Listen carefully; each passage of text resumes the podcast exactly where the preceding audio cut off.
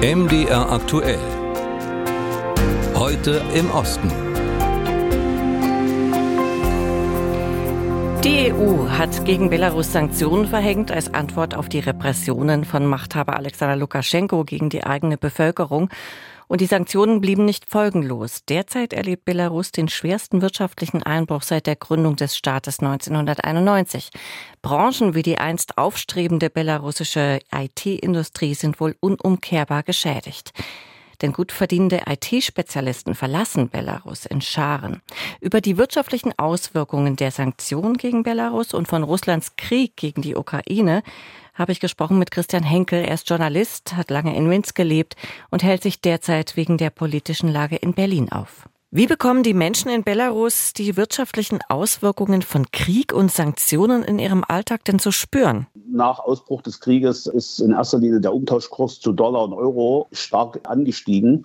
Das hat sich dann allerdings reguliert. Was sich nicht reguliert hat, waren die damals mitsteigenden Preise. Und deswegen hat sich jetzt die Regierung auch gezwungen gefühlt, Lebensmittel und Waren des täglichen Bedarfs zu stützen. Das heißt, diese Waren, die nicht importiert werden müssen, sind im Preis jetzt moderat. Alles andere, was aus dem Westen kommt, was importiert werden musste, haben sich die Preise teilweise verdoppelt. Es gibt wenig Waren, die, die aus dem Westen importiert werden, die aus den Regalen verschwunden wären. Aber es ist eher so, dass eben manche Dinge unfassbar teuer geworden sind. Also der Lebensstandard ist gesunken. Was ist denn zum Beispiel so unfassbar teuer geworden? Zum Beispiel der Gebrauchwagenmarkt. Da ist es so, dass ja unheimlich viele westliche, japanische und südkoreanische Autofirmen in Russland produziert haben. Diese Fließbänder Händler stehen seit Februar letzten Jahres still. Das heißt, die Preise diesbezüglich sind explodiert. Welche Gefahr geht für das Regime Lukaschenko von der wirtschaftlichen Krise in Belarus denn aus? Das ewige Versprechen des Lukaschenko-Regimes ist ja eigentlich schon immer, dass man für Ruhe sorgt und dass man der Bevölkerung soziale Sicherheit garantiert. Diese Versprechen gilt es eigentlich für die Regierung, für das Regime ständig einzulösen, weil ansonsten auch die schweigenden unpolitischen Bürger, die ja jetzt momentan noch passiv das Regime stützen,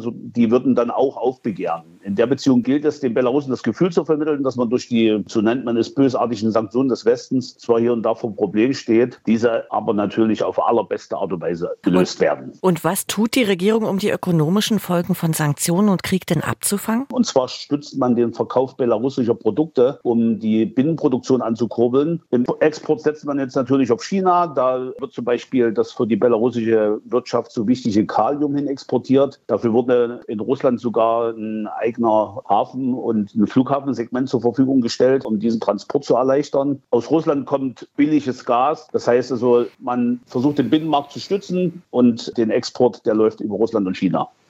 Wie sehen jetzt die Perspektiven aus? Ist bei der aktuellen Krise anzunehmen, dass die belarussische Wirtschaft zusammenbricht? Ich würde sagen, jegliche Wette auf einen eventuellen wirtschaftlichen Kollaps in Belarus weckt momentan falsche Erwartungen. Das ist ähnlich wie in Russland. Allerdings bleibt von dieser Prognose unberührt, dass im Prinzip die Situation in Belarus von einem langsamen Dahinsiechen gleicht. Es fehlen Wachstumstreiber und es zeichnen sich auch Probleme ab, zum Beispiel mit den von der USA und den EU eingeführten Ölsanktionen. Und das wird sich indirekt auch auf die Ökonomie in Belarus Belarus auswirken. Man kann von einem langsamen, unmerklichen Absinken sprechen was allerdings nicht deutlich genug ist, um die Bürger zu Protesten zu bewegen. Ursprünglich waren ja die Sanktionen gegen Belarus erlassen worden, weil Lukaschenko auf politische Proteste mit Repressionen reagiert hat. Gibt es denn noch öffentliche Proteste gegen Lukaschenko in Belarus? Eigentlich nicht. Der öffentliche Diskurs über politische Fragen ist komplett zum Erliegen gekommen. Es ist unheimlich gefährlich geworden, laut zu sprechen. Im Prinzip ist es auch so, dass die einzelnen Gruppen auch nicht mehr miteinander ins Gespräch kommen, die möglicherweise widerstreitende politische Meinungen haben. Also diesbezüglich ist absolute Ruhe im Land und es ist auch in absehbarer Zeit nicht damit zu rechnen, dass da irgendetwas nochmal aufflammen würde. Der Journalist Christian Henkel im Gespräch bei MDR aktuell.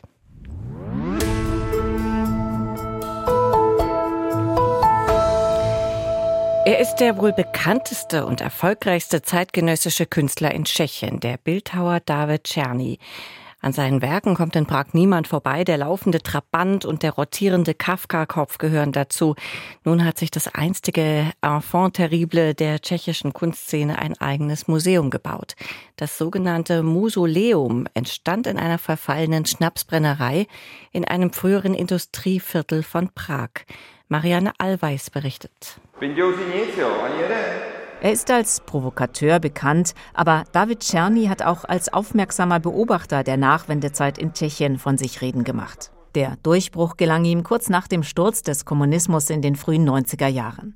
Czerny hat einen sowjetischen Panzer in Prag rosa bemalt und er hat die Freiluftskulptur eines Trabanten mit vier menschlichen Beinen geschaffen. This one is the original one. Das ist das Original. Diesen Trabi habe ich auf dem Altstädter Ring in Prag aufgestellt. Ich hatte davor schon etwas verkauft, aber das war dann ein ziemlich großer Deal. Das Werk mit dem Titel Quo Vadis ist sein Kommentar zu den vielen Trabis, die Menschen aus der DDR auf ihrer Flucht über die deutsche Botschaft in Prag zurückließen. Es steht im Erdgeschoss der rekonstruierten Destillerie im Stadtteil Smichow. Auf sechs Stockwerken sind Modelle von geplanten Projekten zu sehen, genau wie von nie realisierten Entwürfen. Außerdem Miniaturen von älteren Installationen, zum Beispiel ein Modell von Entropa für die tschechische EU-Ratspräsidentschaft 2009, die wegen der Darstellung nationaler Stereotype eine Kontroverse ausgelöst hat. Oder der rote Doppeldeckerbus, den Czerny für die Olympischen Spiele 2012 in London Liegestützen machen ließ. Es ist ein Querschnitt durch die Jahrzehnte. Die meisten Werke hier sind für Galerien gedacht. Sie machen nur einen kleinen Teil meines Schaffens aus. Sie sind eigentlich Überreste. Daher auch der Name Mausoleum. Eine Mischung aus Museum und Mausoleum, sagt Czerny mit einem Augenzwinkern. Doch auch einige seiner großen Outdoor-Objekte sind von der Terrasse aus zu sehen.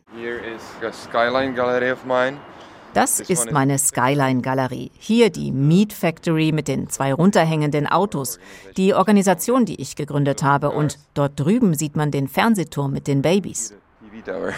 Die Meat Factory auf der anderen Seite der Bahngleise ist seit mehr als 20 Jahren eine Prager Institution für Kunst und Konzerte, die nicht auf Subventionen angewiesen ist. Die direkte Umgebung des Museums ist noch Baustelle. Auch Czernys Architekturbüro ist daran beteiligt. Eine geplante Zusammenarbeit mit der Nationalgalerie hat der exzentrische Bildhauer als zu unflexibel kritisiert und beendet. Die tschechische Kunstkritik ist von seinem Alleingang nicht gerade begeistert. Über mangelndes Interesse kann Czerny jedoch nicht klagen. Es kommen Touristen genau wie Tschechen. Ich habe es im Internet gesehen und war neugierig. Er hat ausgefallene, interessante Ideen, auch die künftigen Großprojekte. Hut ab, erzählt die Rentnerin Mirka. Ihr Mann Karel ergänzt, allein die handwerkliche Seite, das ist fabelhaft. Das Gebäude davor war in einem schrecklichen Zustand. Ich hätte nie gedacht, dass hier so ein Ort entstehen könnte. Mir gefällt es. Das sagen Besucher des Museums in Prag im Bericht von Marianne Allweis. Die ungarische Küche ist ohne sie undenkbar. Die Paprika. Christoph Kolumbus hatte die Pflanze einst nach Europa mitgebracht und mit den Türken kam sie im 16. Jahrhundert nach Ungarn. Seither wird sie vor allem in der Region Kalocsa im Süden Ungarns kultiviert. Doch die Bauern der Region haben mit zahlreichen Problemen zu kämpfen und die sind seit dem Beginn von Russlands Krieg gegen die Ukraine nicht weniger geworden. Vivian Pieper, Laura Schmidt und Thyra Feider-Malberg berichten. Peter Sobbo steht auf der Leiter und hängt lange Netzbeutel voller Paprika an der Dachtraufe seines Hauses auf. Auf diese Weise werden die Schoten hier in Batja, einem kleinen Dorf im Süden Ungarns, schon seit Generationen getrocknet. Bauer Peter fühlt sich dieser Tradition verpflichtet, obwohl der Paprikaanbau heutzutage kein leichtes Geschäft mehr ist. Die kleinen Paprikabauern in Ungarn sind zurzeit in einer sehr schweren Lage. Arbeitskräftemangel, maschineller Anbau, die Energiekrise und kaum Gewinn. Das belastet die Landwirte und zwingt sie Jahr für Jahr weniger Paprika anzubauen. Rund vier Tonnen Paprika produziert Peters kleiner Betrieb im Jahr.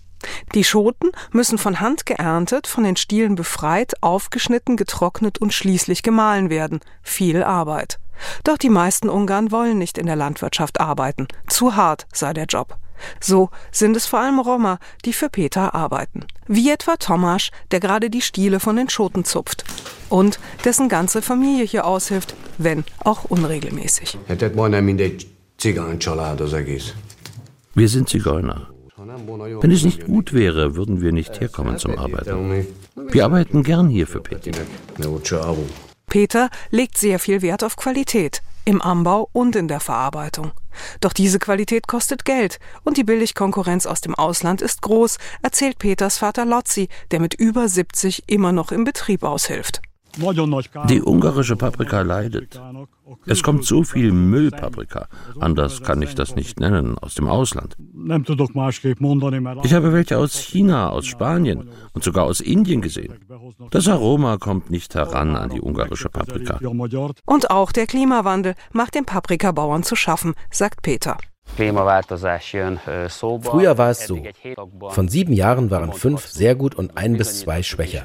Aber jetzt haben wir jedes Jahr entweder frühen Frost oder zu viel Regen, mit dem wir nichts anfangen können.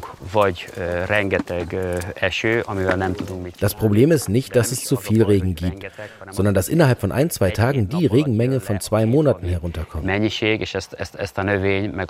Der Boden kann das leider nicht aufnehmen. Deshalb müssen die anderen Bauern in der Gegend ihre Felder immer häufiger bewässern. Peter aber reichert seinen Boden lieber mit Vulkangestein aus dem Balaton an, der sehr viel Wasser speichern kann. Peter beobachtet mit Sorge, dass wegen der zahlreichen Schwierigkeiten immer mehr Kollegen ihre Betriebe aufgeben. Er aber will weitermachen.